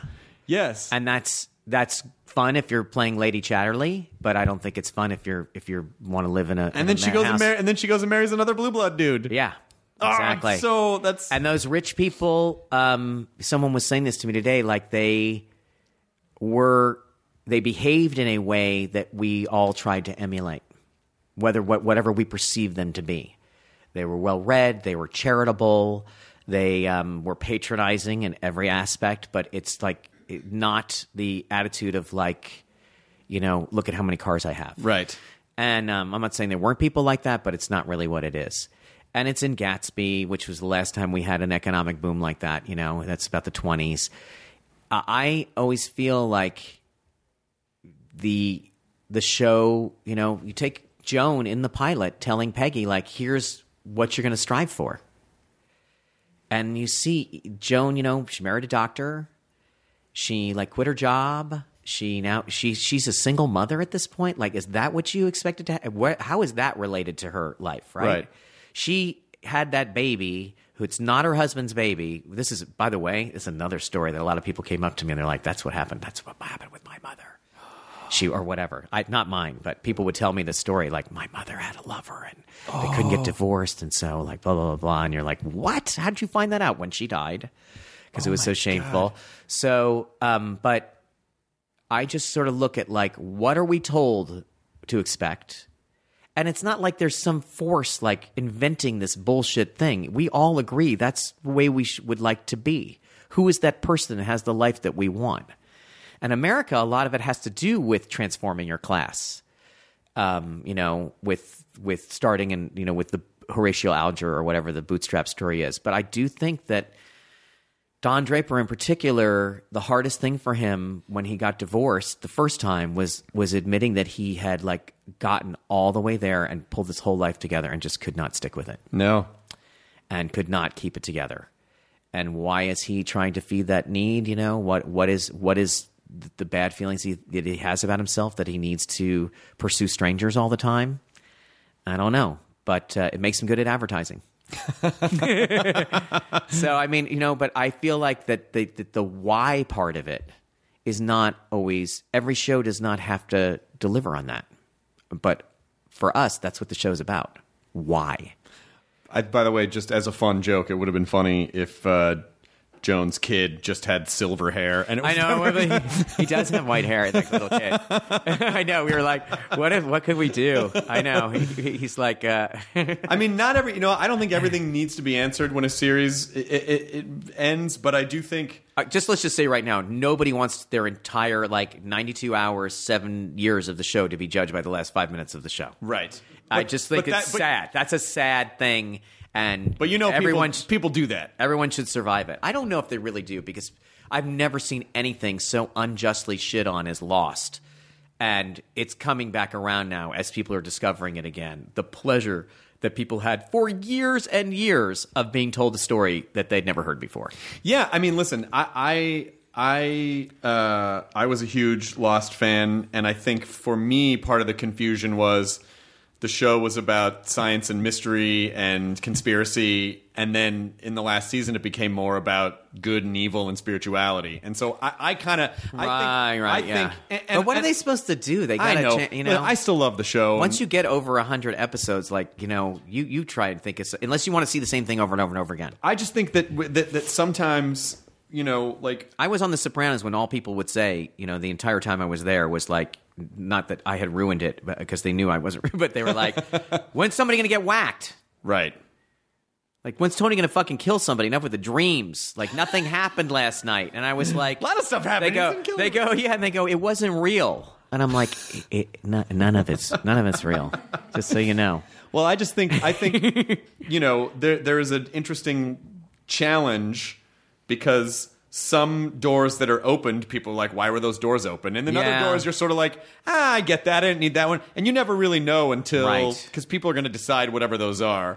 So The Russian was this like on The Sopranos. That was just like an incredible frustration for people. And I, I just watched Pine Barrens with my kids, and uh, you know, definitely one of the along with the masturbation episode. And I think they probably happened around the same time.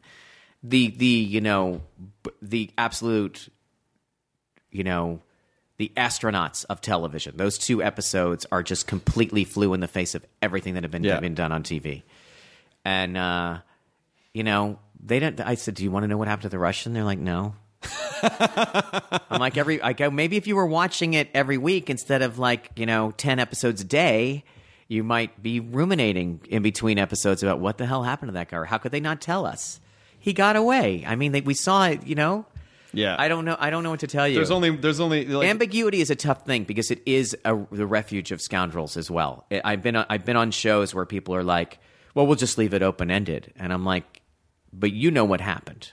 but The Sopranos was pretty open ended. Maybe it wasn't. No, from the Sopra- no, I do think that Sopranos is open ended, but it but it there are things within the it wasn't open ended because no one could decide what to do. right.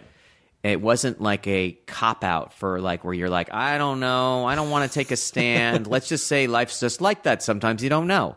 That's not what it was. It was literally like a certainly the ending of The Sopranos, and I uh, I get asked to talk about it all the time. David Chase said some stuff about it a couple years ago, right? yeah, like well, a year yeah, ago or something. He he, it's his thing, and uh, I loved it, and I've gone on record as saying I loved it, and I always feel like, you know, I I, I always feel a little bit on the defensive when I get asked about it, but um, because it's like.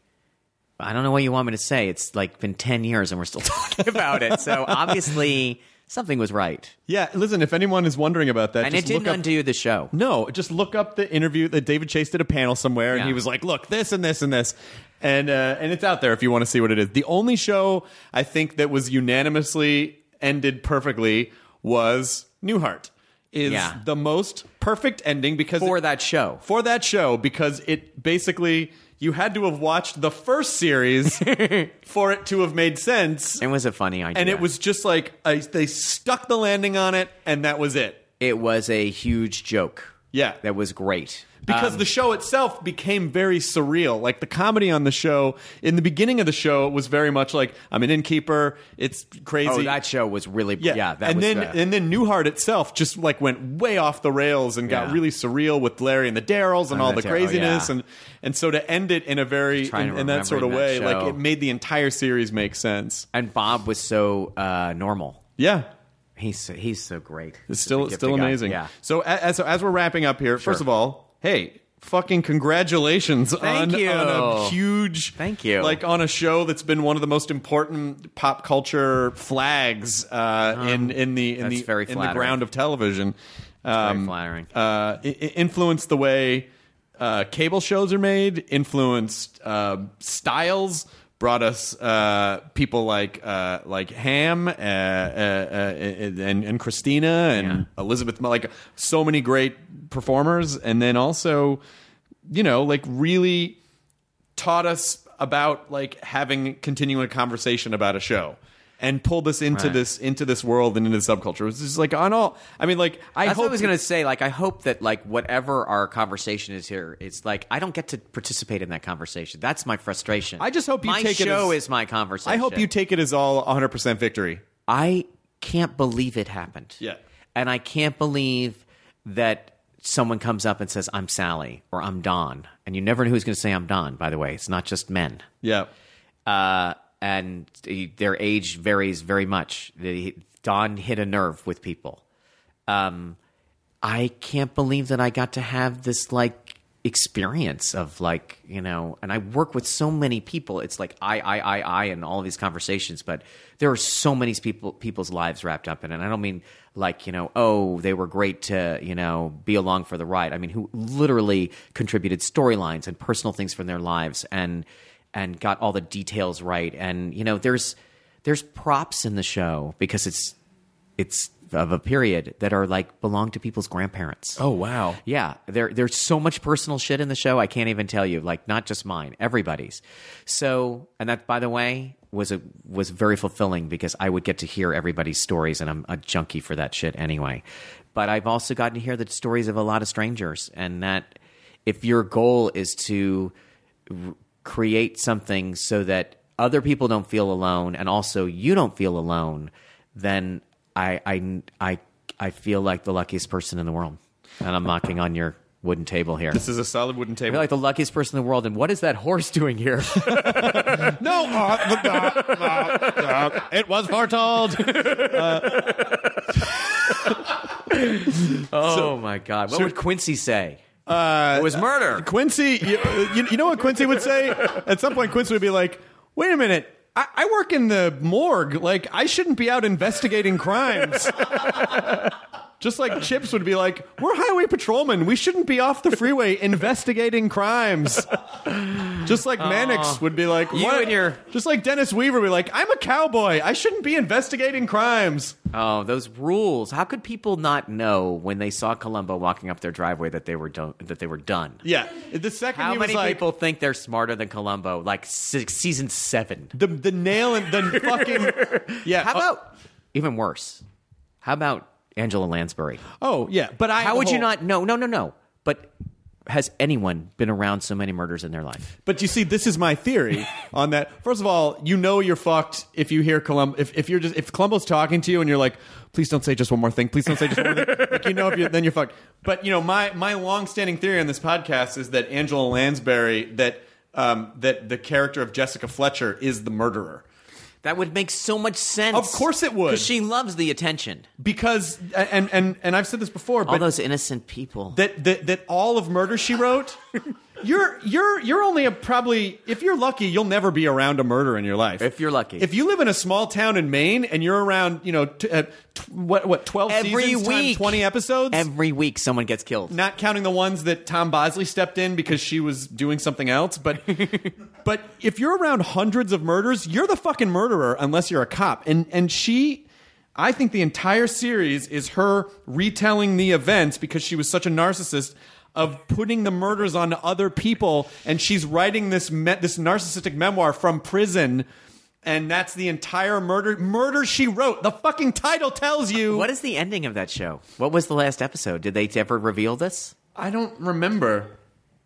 I have to go back to my home planet now, and then Well, see- how do they? How do they? Yeah, how do they like escalate that for their big ending? I don't know, but I they, think were they just like, hey, we're gonna do six murders this week because it's the last one. I, you know, if I ever became friends with Angela Lansbury, what I would do is is convince her to shoot an Easter egg that you would tack on to last episode of her like putting the typewriter away in the jail cell and having and having the warden go.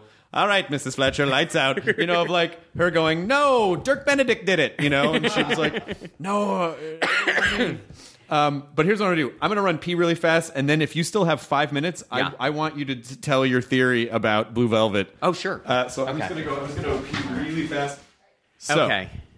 Um, So this crackpot theory that I have is an Yes. English major theory, yes. uh, which I wasn't, by the way. I was in some weird major uh, that was philosophy, literature, and history mixed Oh, nice. together, and it had no grades, which my father, as a professor, found to be hilarious. but you, you know, how do you grade a philosophy paper? Uh, oh, they have no problems with that. Oh, no, that's uh, true. But uh, Yeah, yeah, no, they have no problems with it. Yeah, I had, I had, um, they had these comments where they would write down like, way worse than getting a C. They would write like, you know, you never went to class or you were, you know, Your professor would prove you don't exist because you're would say things like, you know, you don't have a serious attitude about this. You're, you know, you didn't show up. Like all the things you want your parents want to read about your behavior. So where if I just gotten a B, you, Yeah. just say, you know, what's the difference? I think you could freak out my your father- philosophy professor and convince him that all of his that none of it exists, that all of his students are just extensions of his ego. uh, Yeah, then- they would- and then get and then get off. you probably get an A. um, so anyway, no, my thought is is that you know, and Blue Velvet was very important when I, t- at least in the not just in the entertainment community, to everybody. That movie came out and was really earth shaking, especially at the height of the Reagan era. You know, just to see a movie that had all of this kitsch in it and this sort of perverse sense of of. Uh, I mean, it's a very dark movie. But the story about a young guy who is in, in Blue Velvet, in, in, in The Graduate, he's just left college. He's just graduated from college. In Blue Velvet, he's come home because his father's sick, who is basically exploring the dark side and getting involved with a woman. Let's say it's Isabella Rossellini. Let's say it's Anne Bancroft, Yep. who is in an inappropriate situation, who is dangerous and scary and older than him and then having at the same time it happens to be you know the daughter uh, Katharine Ross or uh, laura dern a more innocent more appropriate uh, person who's in the relationship and getting pulled into this committing the sin and then getting pulled into that dark world and having to pay for that sin with the cost of your relationship with the girl who's appropriate for you Right. and I always just felt like, as a coming of age story, that you know, there's no Frank Booth in The Graduate, but there is the husband. You know, there is a there is a reckoning for being with the wrong woman. You know, you're you're you're with another man's wife. That's what's going to happen. And in The Graduate, uh, I mean, and in Blue Velvet, to me, it felt like the same sort of like a darker version, but the same sort of coming of age of getting involved in this adventure because you're exploring your carnal, darker side, and you're gonna, you know, are you in the end? Are you to end up with the with the age appropriate, sweet, virginal, whatever uh, girl that you're supposed to be with? So Do those seem similar to you I, I think they do seem very similar, and now I would like to see a David Lynch directed The Graduate. I think it's why they resonated. Quite honestly, I mean, uh, Blue Velvet. I don't know. Blue Velvet didn't exactly have like the culture like explosion that The Graduate had, but um, I I think that they're that they had a very similar influence for a bunch of people. Certainly, getting out of college or Yeah. deciding what they're going to do to sort of say like, okay, I want to be the regular guy in this world. I want to be the hero of the story, but I really shouldn't have been with that woman. Am I rescuing her? Is she rescuing me? And I'm, you know, you know, and they're very different movies in every other way, but they are very similar stories. Um, just like well, th- this is an interesting thing because I I have a theory that Tootsie and Titanic are the same movie. Is are you kidding? Yes. Oh, I was really interested. I'll tell you one thing. Uh, yeah, I mean, the story's good, worth telling. It's worth telling over and over again. Yeah, I, I mean, and and again, it's not you know I have a weird feeling that Iron Man and Iron Man Two are similar. he's still Iron Man. I'm wondering if this Age of Ultron thing is going to be anything like that movie I saw called The Avengers. No, It's different because Ultron wasn't really in Avengers, and so it's now All he's a so different. it's it's a totally different totally thing. different movie. Okay, good. But there's a, but there really only are a handful of story mechanisms that you can tell. there It's just- are only a handful, but they can be told in very in very, different, ways. Yeah, yeah, And- absolutely. And, you know, and point of view is everything. You know, right? one thing that I hear that's very consistent with shows that are really, really, really good and considered like the best shows on television. I mean, I'm talking about, you know, Mad Men, Seinfeld, Breaking Bad, whatever the show is. Game of Thrones is probably the only one because it's based on a, an existing work of fiction. Right. But, but it's hearing what you said, where it's like people are bringing in real things that happen to oh, them. Oh, it's amazing. and and not like when you Sometimes they don't even know it's a story. right. Sometimes they're just like, yeah, my grandmother, you know, oh my God, you know, she used to uh, save her own urine because she was afraid that people would like, you know, use it for voodoo. And you're like, what? It's too close to you to think you're like, that it's yeah, you know how old people do that. I'm like, no, they don't. That's no, they you have, don't. we have to put that in. That's of course, Yeah, of course, that's the thing. exactly. Yeah, it's it's those it's those nuggets. It's those little details that make it unique and special Sometimes- and authentic. Two writers are together and they'll tell a story, and someone goes, "You can't have this." Oh yeah, use this. I'm what happens with comics Oh, too? Like, sure. are you gonna? Because I'm not. And it gets a little muddy because if you both, witnessed it, and, what are you going if, do? and if you're both tagging the joke, like whose joke was it? You know. oh yeah, Um, it's my joke. I'm pretty sure. You're the guest. You get yeah, it's my joke. If you want to use that horse fucking thing into no, one of your bet- next you know things? I, you know what? I think you have a record that you started that. yeah, I know, but you know, listen, if you want to, But I am known for my work with horses, so okay. Well, if, I'm just saying, if you want to make Hot to Trot too, uh, I love that movie. I love that movie. I love that movie. Dabney Coleman, Bob Go- Cat Goldthwait, those talking horses are fucking hilarious. I love that movie. Dabney Coleman, yeah. and who was John Candy's the horse, right? was John Candy the horse in Hot to Trot? Oh yeah. Oh yeah. If I'm you say he sure. was, I believe you. It's yeah, been I'd a be while. surprised, but that movie and and Dabney Coleman, as always, the funniest thing of everything he does. Fucking does. love Dabney Coleman. Oh my god! Loved seeing him on Boardwalk, but I would just want I want to see him do. On Boardwalk, you wanted to see him just lose it. I want to I want to put He's him. pretty scary. He's really scary, but I Yeah. want to I want to put him back Speaking in a of comedy. Tootsie too, He was Tootsie, in Tootsie, he yes. was great in that. He was fantastic in everything. Yeah, yeah. Fantastic in everything. Yeah. Is it John Candy? I need to know, and then we can go. I think you're right. Can we put some money on it? No, because I Because think you you're agree. right. Oh, Yeah. that's no fun. I'm not used to this whole agreeing thing. How about it is John All Candy. right. You can't beat it. Hot to you can't trot. beat that. That is a movie that I would have bought if I could. Oh man. I guess you can now. Yeah, now you can. Yeah. Now, now you're gonna take that home. Now when you're showing your now when you're showing your My kid kids The would Sopranos, love that movie. You'll be like your sorbet will be like yeah. hot to try. I know you guys like The Sopranos and all, and I know I made you watch Hiroshima Mon Amour, but let's. but sit hot to trot I is want you to really see Hot to Trot. yeah. because I think for honestly, it totally it, it was the you know it really just changed the whole genre of the talking horse movie It really did. You know, before that, because he had a family. yeah. Mr. Ed was just a weird drifter. Mr. Ed, Mr. Ed really- had a dark past. Mr. Ed had a thing where you actually really thought that that he was crazy. That Oh. it wasn't really happening. Oh, that that, That, Wilbur that was Wilbur that Wilbur did, did yeah because Mr. Ed didn't do shit really. He just gave a lot of advice. Yeah. Right? I mean, did he? I think in- so. He It- embarrassed a- him occasionally. That's similar to that comic strip that would take uh, that would that would take Garf. It's called Garfield without Garfield. Oh, yeah. That this, these guys made a web comic and they basically just removed Garfield from all the panels, Oh, so John sad. Arbuckle looks like a fucking lunatic, just talking to himself. This sad weirdo talking to Oh. himself. Garfield is an interesting thing. You got to be careful about who really likes it.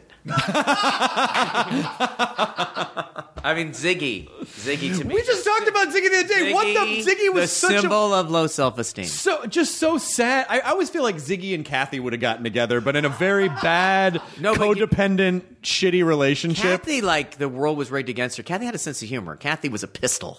Yeah, but that's why Ziggy, Ziggy needs to be like Ziggy needs like el- uh, electronic convulsive therapy, no, like I twenty four know- hours a day. I know that Cathy has a low sense of Ziggy like, would kill himself, but he can't get a rope around that head. but he, but Cathy would have wanted someone to basically give her what she was not getting in Ziggy the didn't have a workplace. neck. He didn't. I know he didn't have a neck, Yeah. but he was all. He was basically just face and butthole. Like that was his whole. no, but wait, wait, Cathy, w- uh, the workplace. So what were you saying? I'm saying she needed the validation and how like he would have completely. They would have had such a fucked up codependent relationship. Do you understand that Cathy used to say things like ah?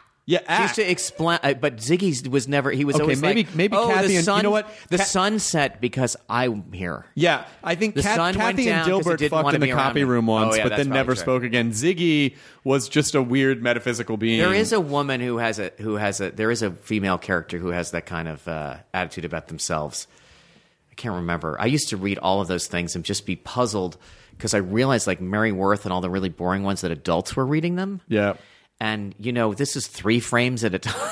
Yeah. like, what does it take? The girls in apartment 3G. Like, what is going on? Rex Morgan, MD? Yeah. How can you tell the difference? Who's what? I have no idea. They all look the same. Serialized comic strips for adults. That's why Gary Larson is so amazing. That shit just was like I was like, oh, there's that, and I also loved all of the um, BC Yep. and Wizard of Wizard of Id. Id. Yeah, Bloom County was Bloom County was Bloom County was Bloom, Bloom level. County because Doonesbury was slightly too political for my brain I didn't know when who I the was people a kid. were in Doonesbury. Uh, Bloom County was like Doonesbury for crazy people, and I loved it. Bloom County was yeah was yeah, it's a different thing. and I, and I and I really I really Doonesbury too smart. Yeah, and it was also there was a little too much of a message to it. Like Bloom County was just fucking weird and just a weird comment. This character of Steve Dallas was so Yeah. fucking funny Oh, to yeah, me, yeah. and Bill the cat and Yeah. Ope, like all of it. I fucking loved it. My so roommate, much. my freshman year, was really into it, and he had all the books. And I also loved Calvin and Hobbes. of course, I mean, you can't. It's a bit with a philosophy background, of course. Like, yeah, that's all. That's all. Yeah, there was a philosophy. lot of philosophy in there. But that tiger is not a real tiger, and I was disappointed that there was just all imagination. that it was his imagination because I don't have one. yeah, I told you I don't like symbols. I don't like any of that stuff. I'm like I want a real tiger, and I I I hate him for trolling us like that, for making us think that that tiger was real, and then all Now of a sudden it's a doll. that's a that's a version of a of a, of a of a way to upset your audience because you've taken them on a journey I know. and you want it to be. I want real tigers because it's basically he owed it to me. It's basically him saying like, "That's not real. Your friends aren't real. You're not real." I know. I and then know. that's why Calvin is acting up and peeing on the backs of all those cars I see driving oh, around Oh, the best. California. he's the best. I wanted that hairdo, but it's too late. you can still have it. Bring back the wig. I'm gonna bring The back Calvin wig. Exactly. all right. Thank you, Matt. Thank you good so much. you. As always, So a good to see pleasure. Enjoy the rest. Congratulations. Enjoy your burrito. Oh, I didn't bring the book. Maybe you just signed a blank piece of paper, but I'm almost positive. Just sign this thing made out to cash. We'll add in this stuff later. yeah, just we'll fill it in later. Don't worry about it. A million and and five million dollars. Now leaving Nerdist.com. Enjoy your burrito. Welcome to Pura, the most pristine, safe, climate stable city on Earth. A haven amidst the wreckage. Here, you're safe from heat domes, superstorms, water bandits in the outer lands. There's no crime in Pura, no murder, no suicide. And best of all, there's no cost to join us. In Pura, we promise to keep you safe. They killed her! You took everything! In a world that doesn't feel so safe anymore, we're waiting for you. Here, in Pura. The Last City is a new scripted audio drama from Wondery.